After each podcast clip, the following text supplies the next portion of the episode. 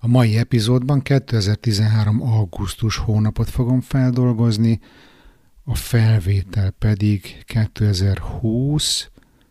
november 13-án készül, ami egy péntek. Az első bejegyzés címe Leleplezés. Kifejezetten a svédeknek gyártják a Volvo-t. A korunkra jellemző globalizált üzleti környezetben mindig felmerül a marketingesekben a kérdés, hogy akkor most specializáljunk-e a terméket minden egyes piacra, vagy ugyanazt próbáljuk elsütni a világon mindenütt. Az előbbi ugyebár jobban fogy az adott országban, viszont sokkal költségesebb. A Volvo már jó ideje kínai kézen van, és így látatlanban arra fogadnék, hogy több autót is adnak el ott, mint Svédországban. Gondolom az új modellek már inkább a világpiacra készülnek, mint a mi 1996-os darabunk. Alapvetően gyűlölöm azt a megoldást, amikor elektromos kütyükön az elemcseréhez a feddelet egy pénzérmével kell kitekerni, mert általában sosem passzol a horonyba a csavarhúzónak szánt páncélos. Ilyenkor csak szégyilkolja az ember a cuccot, meg a kezét nagy szentségeisek közepette. Tegnap azonban óriási meglepetésben volt részem. Olyasmit tapasztaltam, amit még soha életemben, s mindezt pozitív értelemben véve. Az öröm ugyan apró volt, de még most is tart, és muszáj vagyok, meg, és muszáj vagyok megosztani ezt mindenkivel, hiszen ezek a hétköznapi dolgok azok, amitől sokkal jobb lesz a világ. Az történt, hogy a távirányítóban lemerült az elem. Ez gyakran előforduló jelenség, fogtam is hát a zsebemben lévő öt koronás érmét, hogy kinyissam hátul, és megnézem, milyen elem kell bele. Már előre fintorogtam a fent említett averzióm miatt, amikor is arra lettem figyelmes, hogy ez az érme pontosan minimális tűrés, határ, tűrés határral illeszkedik a horonyba. Aztán a néhány tized másodperces ámulat után leesett a tantusz, hogy gyakorlatilag ezt a méretet svéd, svéd mérnökök direkt így tervezték. Hát nem csodás ez az élet? Mit, ki, mit kívánhatnék még? Itt van egyébként egy-két fotó is, na most azóta már az a régi volvo sincs meg, meg az öt koronás érmét is lecserélték a nagy eh, korona cserélő hullámból. A következő bejegyzés címe egykerekű hibrid tolószékeseknek. Ez a legkülönlegesebb kerékpár, amit eddig láttam. Fotózás közben kijött a boltból a tulajdonosa, és informatív párbeszédbe kezdett velem.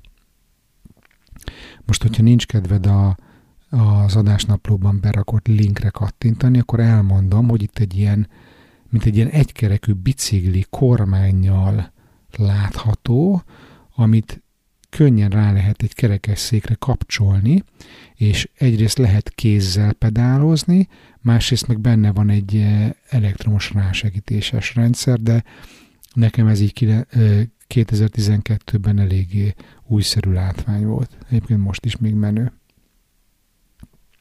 Szóval a tulajtól megtudtam, hogy két lítium-ion aksi van a gépen, amik egyenként kb. 45 kilométert bírnak a városban. A szerkezetet egyébként rápattintja a kerekesszékre, és páros kézzel hajtja, mint az előbb említettem, az elektromos motor pedig egy gombnyomással tudja aktiválni. Annyira imádja a gépet, hogy autót szinte nem is használ már. Átlag 4000 kilométert tol bele egy évben, és Németországból rendelte. Árról nem volt szó. A következő bejegyzés az időjárás előrejelző összeesküvés elmélet címet viseli. Svédországban az időjárás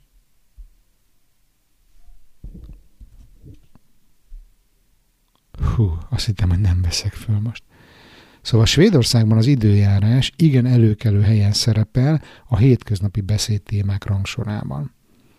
Mivel nem meglepő ez egy nyilván nem meglepő ez egy olyan helyen, ahol a természet megnyilvánulásai szélsőséges, szélsőségesebbek a Kárpát-medencei két évszakhoz képest.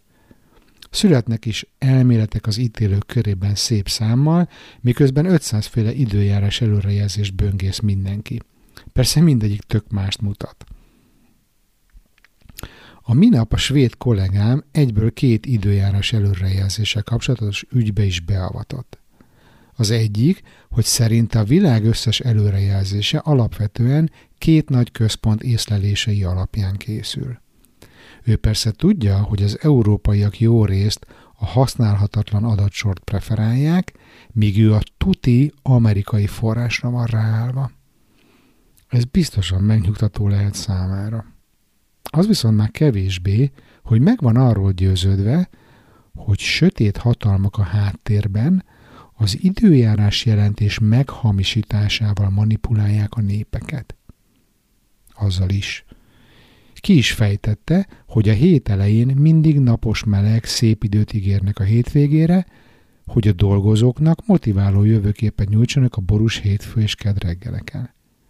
Aztán persze, ahogy közeledik a várva várt hétvége, az időjárás csak nem javul, és az előrejelzés is beborul a munkásember hangulatával egyetemben, hiszen lőttek az egész héten dédelgetett nagy grillezős kirándulós terveknek. De mire ez kiderül, már csütörtök vagy péntek van, és akkor az is átlendíti az embert az utolsó munkanapokon, hogy mindjárt jól berúghat. Szóval annak ellenére, hogy abszolút nem csípem az összeesküvés elméleteket, úgy voltam, hogy rápillantok a jelenségre, és experimentális úton megpróbálok meggyőződni a tétel helyességéről. Nos, a fenti képet több mint két hete készítettem, és azon a szerda reggelen tényleg jó időt ígértek a hétvégére. A tervem az volt, hogy újra lefotózom az előrejelzést pénteken is, és majd jól felteszem ide a felhős, esős ikonokat az elmélet bizonyítása véget.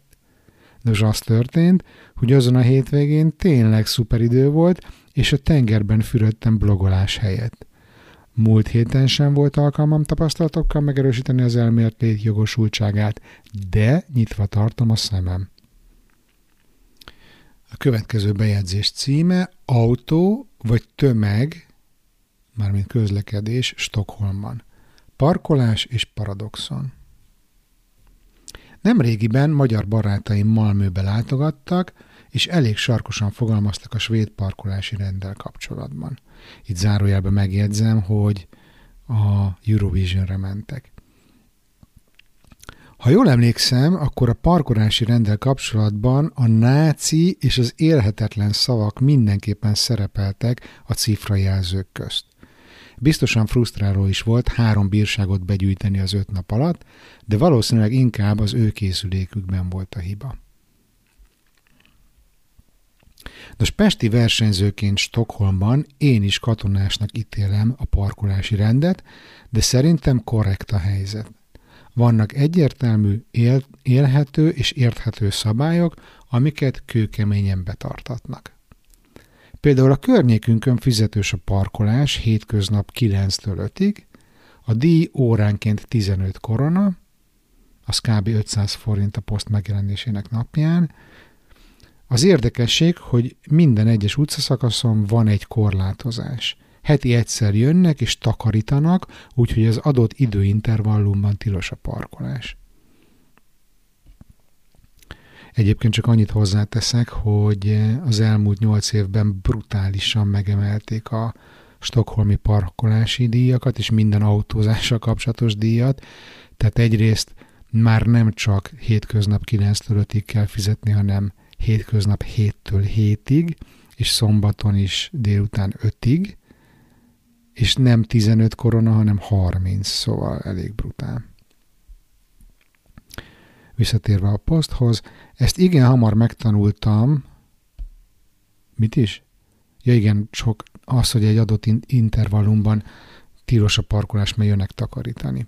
Ezt igen hamar megtanultam, mert egy szerdai napon költöztünk, és a plafonig érő cuccok kipakolása után az autót a házunk előtt hagytuk, érvényes parkolójeggyel. Másnap délelőtt egy kellemes sétára indultam a gyerekkel, és látom, hogy csak a mi autónk áll az utcában. Különös, gondoltam, de addigra már észrevettem a sárga cetlit az ablaktörlő alatt. 650 korona büntetés, ez akkor volt 22 ezer forint, mert csütörtökön délelőtt jön a takarítógép. Azt hiszem a 650 az most már 900 vagy 1000 az ilyen büntetésért. Ma már pontosan tudom, hogy a környékünkön melyik utcában milyen napon van a takarítás, egyébként ki is van írva a táblára, így stratégiailag tudok gondolkodni a parkolást illetően, főleg, ha több napra kellett tennem a kocsit. Egyébként a helyi lakosok egy telefonhívás által beregisztrálhatják a rendszámukat, és így féláron parkolhatnak az egész zónán belül. Itt három van, és a megváltott jegy az egész területre jó, kék, zöld és piros. A parkoló automata természetesen bankkártyával is működik, és a helyi lakos gomb megnyomásával választható a kedvezményes tarifa, ami maximum, amit maximum egy hétre lehet előre bedobni. Na ez most már egyébként abszolút nem így van. Átváltoztatták a zónákat is, számokkal vannak jelölve, és szinte az összes ilyen parkolóautomatát leszerelték, alig maradt egy pár, és a főváros lefejlesztett egy applikációt okostelefonra, most már azon keresztül fizetsz a parkolásért. De azért azt, ahogy gondoltam 8 évvel ezelőtt, hogy egyértelműen látszik, hogy itt sincs kolbászból a kerítés, és nincs ezer forintért egész éves parkolás lakossági matricával, mint Pesten. Létezik az ingyenes, de időben korlátozott, időben korlátozott parkolás intézménye is, ami nekem kicsit furcsa volt eleinte. Ezzel főleg bevásárlóközpontok, uszodák, illetve egyéb kereskedelmi egységek előtt lehet találkozni. Az ilyen helyeken az autó tulajdonosának felelőssége, hogy a szélvédő mögé helyezett szerkentyünk jelezze, mikor tette le a kocsit. Ha a megengedett időtartamnál hosszabb ideje állszott, vagy elfelejtetted beállítani a tárcsát, akkor büntiben lesz részed, melynek mértékéről szerencsére tapasztalat hiányában nincs konkrét információm. Egyébként ilyen kis baszokat minden bevásárló központban ingyen osztogatnak, nyilván ez itt a reklám helye, de ha akarsz, vásárolhatsz is. Létezik digitális változat is, ami van annyira intelligens, hogy magától kírja a kocsi leállításának időpontját, így tuti nem felejted el a dolgot.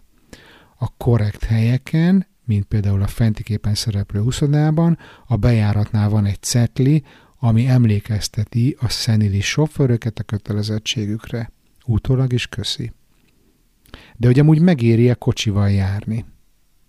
Egy egyszerű fejszámolással eljutunk arra az eredményre, hogy ha nem autóval jársz dolgozni, akkor kb. 1000 korona egy havi parkolás az utcán, ami majdnem 1000 kilométer elegendő benzinpénznek felel meg.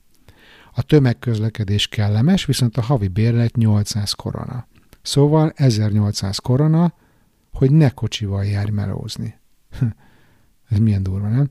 Azt hiszem ezek a díjak azóta még, még erősebbek. Tekintve, hogy a legtöbb nagy cég a városon kívül bérel irodát, a napi leküzdendő távolság simán 20 kilométer. Oda is, meg vissza is. Nekem ez például villamossal és metróval több mint egy óra, míg kocsival ott vagyok 25 perc alatt, ha nincs dugó, itt véletlenül digót írtam, de a nagyon rossz átlag is 40 perc. Ez azt jelenti, hogy napi majdnem egy órát sporolok azzal, hogy a kényelmes meleg kocsiban ülök, és nem a metrón környezetbarátkozom. A gazdaságossági számításhoz még hozzá kell venni, hogy a tömegközlekedés előnybehozása érdekében a munkáltatók nem adhatnak ingyen parkolóhelyet a dolgozóknak, így mindenhol fizetni kell azért átlag 300 koronát havonta. Szóval itt kiszámolgatom a 2012-es költségekkel, hogy kocsival nekem 1434 korona a munkába járás, és hogy a közösségi közlekedéssel mennék, akkor a parkolást is beleszámítva 1800. 800. Szóval így van az, amikor olcsóbb kocsival járni, bár a 350 koronás különbségben még bele kell kalkulálni az amortizációt, az adókat, a karbantartást, a biztosítást és egyebeket. Csak a parkolásra kell odafigyelni. A másik bírság, amit begyűjtöttem, a szabálytalan helyen parkolásért volt. Hiába van jegyet, ha rossz helyen állsz, s ráadásul a bírság ilyenkor egy ezres. Ennyibe került megtanulnom, hogy itt 10 méterre kell állni a zebrától. Ez sajnos nem volt felfestve, viszont a sárga büntetőcetlin rajta volt, hogy csupán 3,8 méter távolságot hagytam. Nyilván lézerrel lemérték. Tanulság nincs, csak tán annyi, hogy érdemes követni a rendet és elvégezni néhány kalkulációt. Akit érdekel jobban a téma, az olvashat egy cikket. Üdvözlöm a hallgatókat, Bán András vagyok, ez itt a Bezzeg a Svédek, hangos blog a hovatartozásról. Köszönöm a figyelmet, és tudjátok, Facebook csoport, feliratkozás, megosztás, iTunes értékelés, meg a szokásos dolgok. Sziasztok!